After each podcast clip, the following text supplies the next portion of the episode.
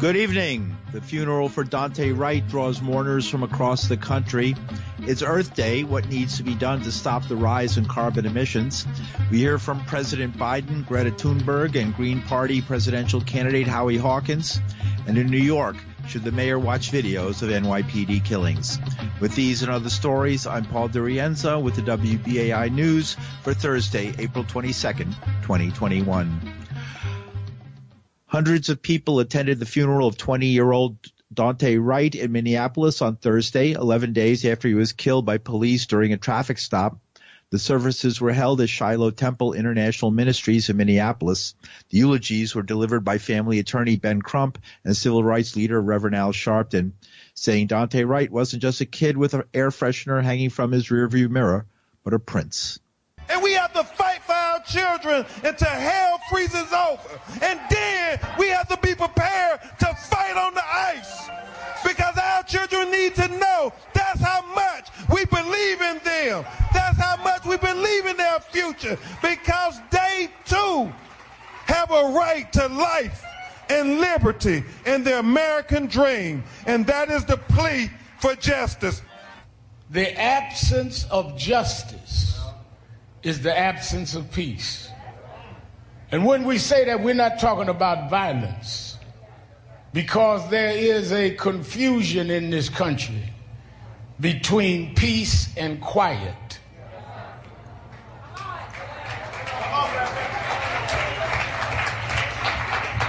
Some of us are told to shut up and just be quiet and you call that peace, but peace is the presence of justice. You can't tell us to shut up and suffer. Not with physical assault and battery. Heard a man say, I've not seen a funeral procession like this since Prince in Minneapolis. I said, Well, we came to bury the Prince of Brooklyn Center.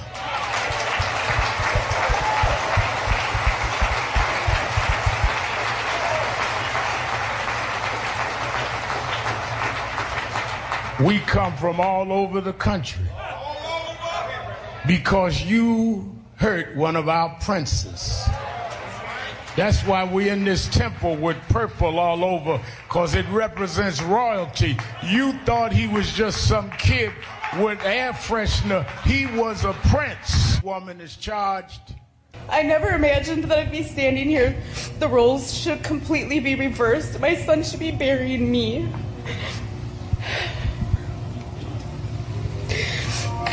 Oh, my son had a smile that was worth a million dollars. When he walked in the room, he lit up the room. He was a brother, a jokester. He was loved by so many. He's going to be so missed.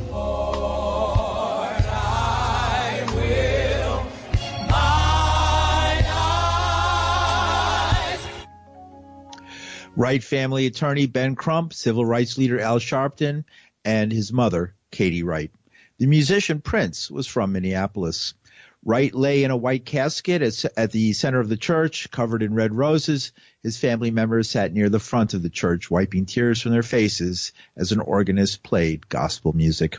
Among those attending the funeral were Valerie Castile, whose son, Philando, was fatally shot by a police officer during a traffic stop in the Minneapolis St. Paul metro area in 2016.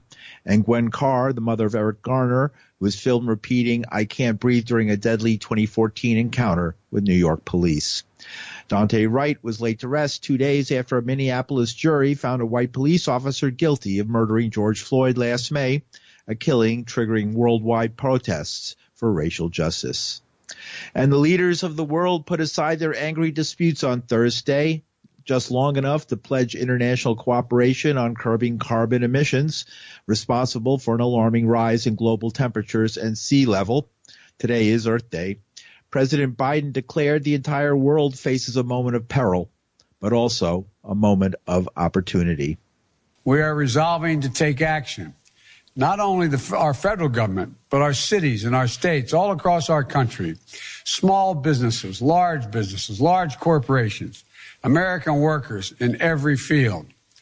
I see an opportunity to create millions of good paying middle class union jobs. I see line workers laying thousands of miles of transmission lines for a clean, modern, resilient grid. I see workers capping hundreds of thousands of abandoned oil and gas wells that need to be cleaned up and abandoned coal mines that need to be reclaimed, putting a stop to the methane leaks and protecting the health of our communities. I see auto workers building the next generation of electric vehicles and electricians installing nationwide for 500,000 charging stations along our highways. I see engi- the engineers and the construction workers building new carbon capture and green hydrogen plants to forge cleaner steel and cement and produce clean power. I see farmers deploying cutting edge tools to make soil of our, of our heartland, the next frontier in carbon innovation. By maintaining those investments and putting these people to work, the United States sets out on the road to cut greenhouse gases in half, in half by the end of this decade. That's where we're headed as a nation. And that's what we can do if we take action to build an economy that's not only more prosperous, but healthier, fair, and cleaner for the entire planet.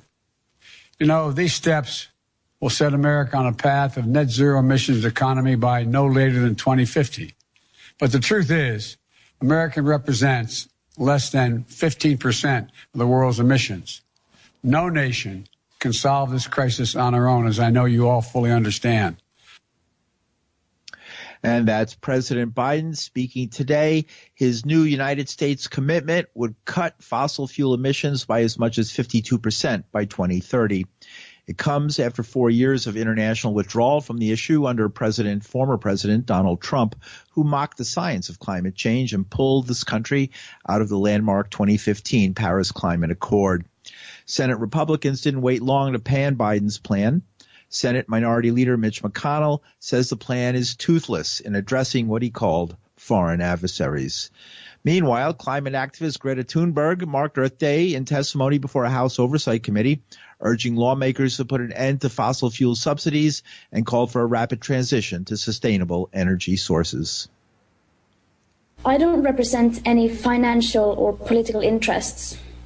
I'm not a lobbyist. So I can't negotiate, make deals, or compromise. I have nothing to offer you. Nor am I a scientist.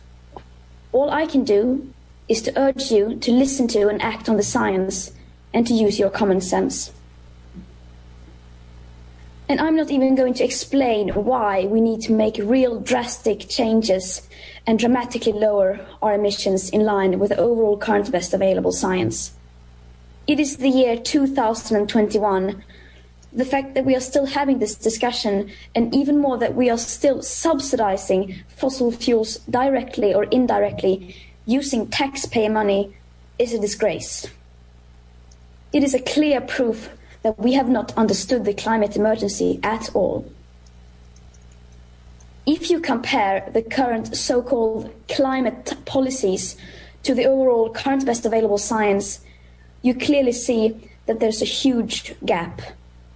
The gap between what we are doing and what actually needs to be done in order to stay below the 1.5 degrees Celsius target is widening by the second. And the simple fact, an uncomfortable fact, is that if we are to live up to our promises and commitments in the Paris Agreement, we have to end fossil fuel subsidies stop new exploration and extraction, completely divest from fossil fuels, and keep the carbon in the ground. Now, especially the US, taking into account the fact that it is the, the biggest emitter in history. And just to be clear, that is not my opinion, it is what the science clearly shows. And yet, this is just the very minimum amount of effort that is needed to start the rapid sustainable transition. And it may seem like we are asking for a lot. And you will, of course, say that we are naive. And that's fine. But at least we are not so naive that we believe things will be solved through countries and companies making vague, distant, insufficient targets without any real pressure from the media and the general public. So either you do this, or you're going to have to start explain to your children and the most affected people why you are surrendering on the 1.5 degree target. Given up without even trying. Well, what I'm here to say is that unlike you, my generation will not give up without a fight. And to be honest, I don't believe for a second that you will actually do this. The climate crisis doesn't exist in the public debate today. And since it doesn't really exist, and the general level of awareness is so absurdly low, you will still get away with continuing to contribute to the destruction of present and future living conditions. And I know I'm not the one who's supposed to ask questions here, but there is something I really do wonder. How long do you honestly believe that people in power like you will get away with it? How long do you think you can continue to ignore the climate crisis, the global aspect of equity and historic emissions without being held accountable? You get away with it now, but sooner or later people are going to realize what you have been doing all this time. That's inevitable. You still have time to do the right thing and to save your legacies. But that window of time is not going to last for long. What happens then? We, the young people, are the ones who are going to write about you in the history books. We are the ones who get to decide how you will be remembered. So, my advice for you is to choose wisely. Thank you. Climate activist Greta Thunberg testifying before a House Oversight Subcommittee earlier today. And Green Party presidential candidate Howie Hawkins says Biden's plan is smoke and mirrors. There's no way he can reach 50% cut by 2030 with the climate plan he released on March 31st, which is embedded in his American Jobs Plan. There's no way. There's not enough investment. There's not enough direction it leaves the door open to fracking and more fossil fuel infrastructure. They try to compensate for that with carbon capture and storage, which is not economical. Carbon dioxide is not worth anything. So he's just talking. Where does the U.S. stand? There's a, a call from the people for some change that they have to address. The climate movement has had an impact. It's changed the discussion a lot.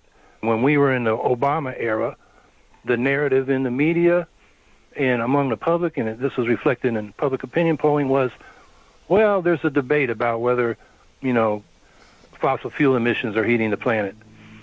That's changed. People understand that's heating the planet and we got a problem. That's the big change. And then the Biden administration has put forward some proposals, and the climate movement's saying that's not enough. I think we're moving the discussion but we got to move to action. And that's where this climate plan, as part of the American Jobs Plan, came out on March 31st, is just totally inadequate. I mean, we can go through the sectors and what they propose to do. Just take rehabilitating buildings, retrofitting them for clean energy and efficiency. They're going to do 2 million buildings over eight years, 250,000 buildings a year. There are 120 million buildings in the country. They won't finish that job for 480 years. And that's just how unserious the proposals they put forward so far are. One of the uh, other things that happened today was AOC reinvigorating her Green New Deal legislation. The non binding resolution for a Green New Deal, it's the same one that AOC and Markey put in two years ago. And it's a pale imitation of what the Green Party's been advocating. It's been our signature issue for a decade. They don't talk about banning fracking and new fossil fuel infrastructure, phasing out nuclear power, deep cuts in the military budget to help pay for it, and then their deadline for what they call net zero emissions. When we're talking about zero emissions, which is different, we said 2030, they say 2050. And it's non binding. And when it was introduced before, Pelosi never let them vote on it. They did vote in the Senate on it because McConnell wanted all the senators running for president to get on the record. And Schumer and Markey said this is a trick and told the senators on the Democratic side to vote present. And all of them did, except four of them voted no with the Republicans. I'm not sure what the point of a non-binding resolution is. Now, AOC has a bill for a Green New Deal for public housing. And in New York City, man, what is it? How much? Over $30 billion they need just to upgrade the units. So that contributes. Biden has, I think, 40 billion for public housing for the whole country. That won't even get the NYCHA up to grade, let alone for clean energy. That's a good bill. That's one of many bills that need to go forward. Unfortunately, it right now it's just model legislation. It's not what Congress is looking at seriously. Just to sum up what we've been talking about, what should people get behind?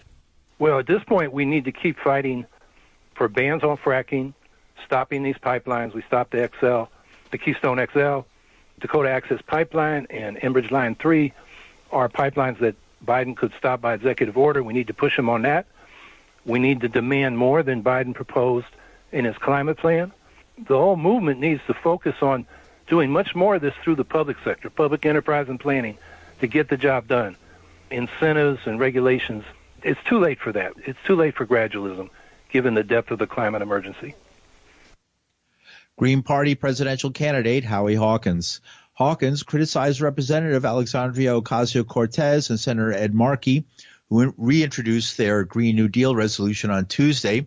Initially introduced in 2019, the non-binding resolution seeks to eliminate United States greenhouse gas emissions within a decade and transition the economy away from fossil fuels. In related news, Georgia lawmaker Marjorie Taylor Greene says she'll debate Alexandria Ocasio Cortez on the Green New Deal, but only after she reads all 14 pages of it.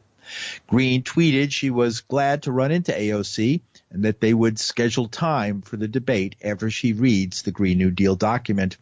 AOC has not confirmed this debate, but the two were pictured chatting on the House floor on Wednesday. Nor has she publicly responded to Green. And you're listening to the news on WBAI New York. I'm Paul DiRienzo. The recent warm weather has brought New Yorkers out of their homes and New York City's bees out of their hives. And whether you're a fan of bees or not, they're actually disappearing. Mary Steffenhagen explains why. You might have heard the phrase, the bees are disappearing. It's true. For the past 20 years or so, bee populations in the U.S. have been dying off. And that's a big deal Bees are crucial in our ecosystem. They pollinate many of the plants that we eat. Without bees, we would definitely starve. This is Ruth Harrigan. She's been keeping beehives near her home in Douglaston, Queens for a decade. She also runs a small honey shop and teaches classes on bees. Here's what it sounds like in her bee yard. Ruth believes the COVID 19 slowdown helped her bee populations thrive. The city air was a bit cleaner and the green spaces were less groomed. I found the bees to be a lot more resilient. They have more bees survive this year than any other year in my last 10 years of beekeeping. And this year, the interest in beekeeping in New York City is higher than previous years. What is the interest like for the classes that you're teaching? Very high. This year, uh, we have 20 people showing up from the jump. That's Brittany Winky. She holds a master's in environmental studies from Yale. She also teaches beekeeping classes for New Yorkers who want to start their own hives, on their roofs or in their backyards. So, if there are potentially more beekeepers and more bees in New York City this year, that's good, right? Turns out, it's not that simple. Urban beekeepers typically raise honeybees, but they're not really the bees that have been dying off. So when people say the bees are disappearing. They would be more correct if they were referring to native bees and native insects. Honeybees are pretty much doing fine. They actually play a huge role in America's agricultural industry. They're trucked around the country in massive numbers to pollinate crops on industrial farms. Honeybees are livestock. They are more like cattle in, in sort of like the way that they're kept and treated than they are like other insects. But trucking in these honeybees disrupts native ecosystems and this harms other kinds of native bees and pollinating insects. On top of that, there's the pesticides used in industrial farming. And massive farms only grow one crop at a time. Here's Ruth Harrigan. You have to have diversity. Monoculture is just planting one plant on a large parcel. It's done that way because of the bottom line. And while many urban beekeepers are conscientious of native bees, some scientists say they might actually be part of the problem. They worry urban beekeeping is causing competition for resources between the insects and competition for our attention. Honeybees get a lot of attention, um, a lot of research funding, a lot of conservation funding, and there has been a rise in popularity of like backyard beekeeping and so on. But for Brittany, the larger issue is how migratory honeybees disrupt native ecosystems. To me, that's a story that is untold still, or at least is not like in the public conscious, really. Like the migratory beekeeping is part of what creates the conditions that allows colony collapse disorder to take place. But that's a difficult issue to address. So much of our food system relies on this large scale beekeeping. Still, New Yorkers can take steps to help the bees in our city, whether they're from our neighbors' rooftops or the wild. Here's Ruth Harrigan. Oh, the best thing is to plant a garden. If you have, even if you have a little terrace, you can put some potted plants to attract bees. Put out a little bird bath so that there's water for the bees. And if you see a swarm of bees this spring, do not freak out. Honeybees are at their most docile when they're in a swarm. Call 311 and ask for a beekeeper. Mary Steffenhagen, WBAI News, New York. And in more local news, New York State's repeal of the statute known as walking while trans has had major effect on policing in the city. The Manhattan District Attorney's Office says uh, they'll no longer prosecute prostitution related cases and moves and they've moved to dismiss thousands of charges. Cy Vance announced that 914 prostitution cases dating back to the 1970s will be dismissed in line with his office's new policy. Uh, Vance is also looking to dismiss more than 5,000 loitering for the purpose of prostitution cases.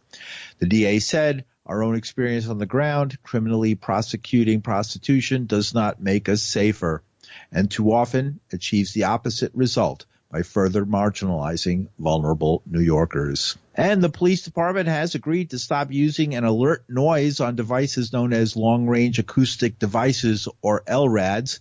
The legal settlement comes five years after a group of demonstrators and photographers sued the city in federal court claiming they'd experienced migraines, sinus pain, dizziness, facial pressure, and ringing in their ears after being exposed to blasts of high-pitched beeps from a handheld LRAD in Midtown Manhattan in 2014. The city will also pay a total of $98,000 in damages to five plaintiffs, as well as $650,000 in legal fees to their lawyers. LRADs were developed by the Navy to drive off pirates. Reportedly, agencies and departments in more than 450 United States cities use the devices. And Brooklyn Council member Carlos Menchaca, who bowed out of the New York City mayoral race last month, is endorsing Andrew Yang for the job. Menchaca called for defunding the police, as has Dianne Morales, a former nonprofit executive whom Menchaca often praised on the campaign trail. But he says he was drawn to Yang because of the candidate's support for universal basic income. And finally, in 2016, an off-duty NYPD officer, Wayne Isaacs, shot dead Delrawn Small after a road rage incident in Brooklyn. Officer Isaacs was acquitted in a trial the following year. The surveillance video, which emerged almost a week after the incident, had raised questions about the officer's account of the confrontation, which occurred just after midnight on July 4th. 2016. It shows Isaac shooting Small within two seconds of the man approaching his car window. Today, during Mayor Bill de Blasio's daily briefing, a reporter asked the mayor if he watched videos of police killings, mentioning the killing of Kawaski Trawick and Delrawn Small. The mayor admitted watching some of the small vi- of the uh, Delrawn Small video, but added that he doesn't want to put his thumb on the scale.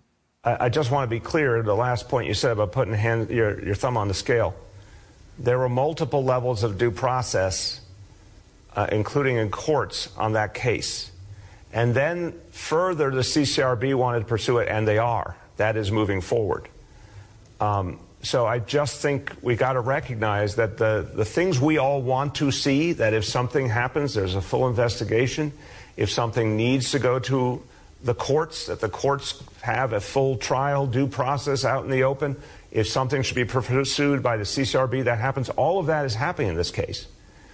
And the results have been clear. And some people don't agree with the results, but they have been clear. So, again, if, if I see something that I feel I need to know more about, I'm going to do that. But when I see a system functioning where all the kind of due process, all the kind of investigation, all the kind of follow up is happening, I think that's what we've been all trying to achieve here. And that's Mayor Bill de Blasio.